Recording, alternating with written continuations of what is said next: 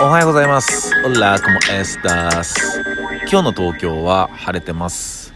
えー今日も東京は、えー穏やかな冬の朝を迎えております。おはようございます。えんやです。えー今日は12月の30日ですね。いやーもう12月の30日か。いやもうね、来てますね。もう目の前まで来てるね。ね。なんか、ちょっと振り返ると、12月入りたての頃とか、なんかまだ年末感じないよねとかね、いろいろ言ってて。うん。で、まあ感じてきたねって言ってて、もうね、感じまくったこの2週間ぐらいかな。うん、同等でした。うん。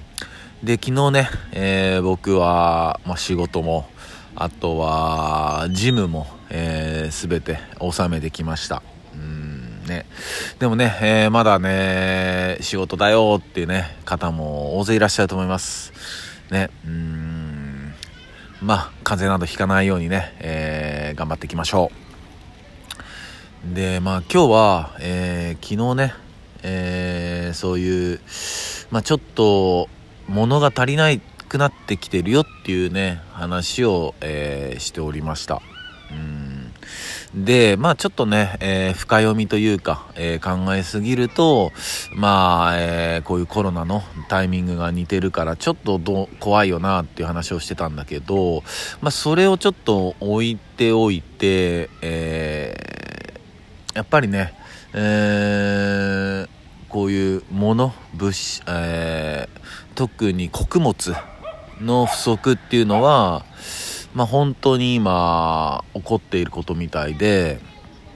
で、まあ本当超大手、えー一流企業の、まあみんなが誰でも知ってるような、まあこうお肉の、えー会社の方の、えー話を聞いたんですけど、最近ね、うん。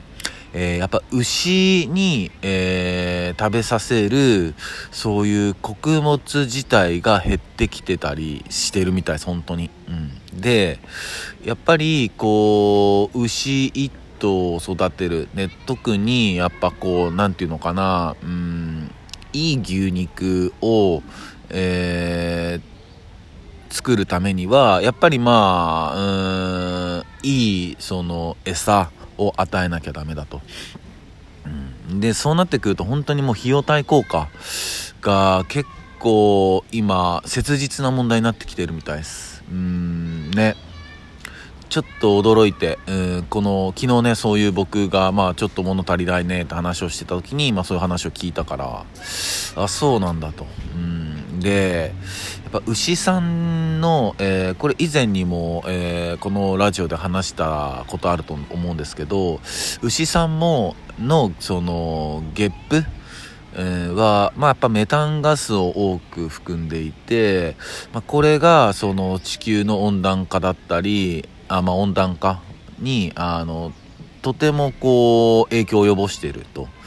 だってこれ驚くと思うんですけどその全世界の自動車の排気量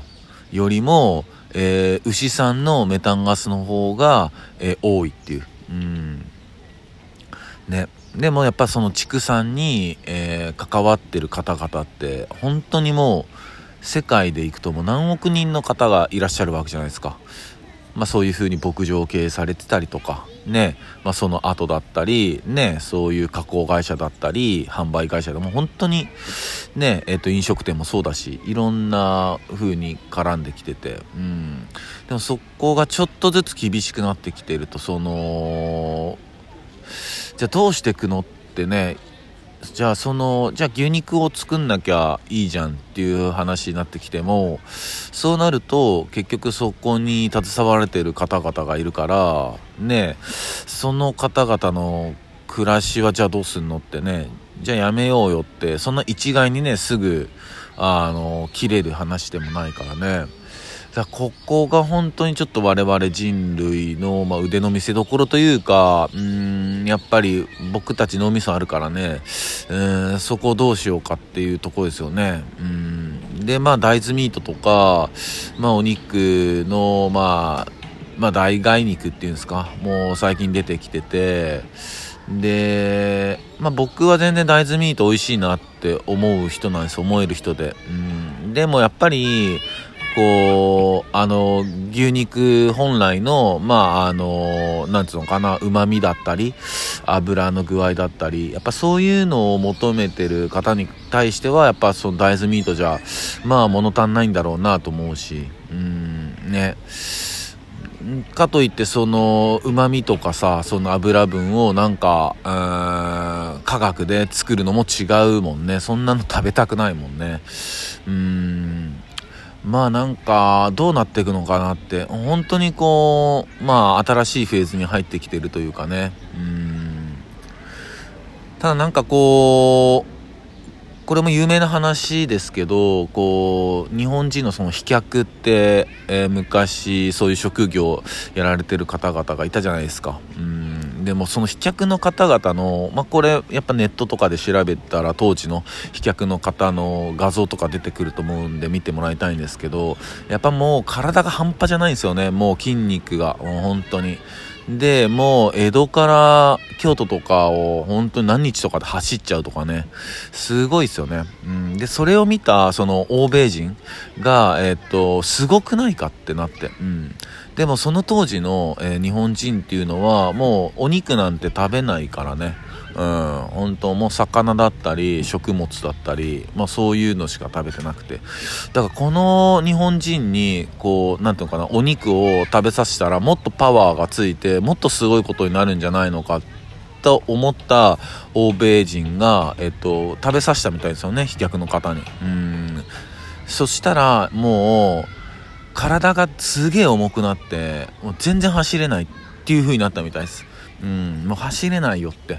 うん、だやめてくれみたいになったみたい。うん。ね、面白いですよね、こういうのって。うん。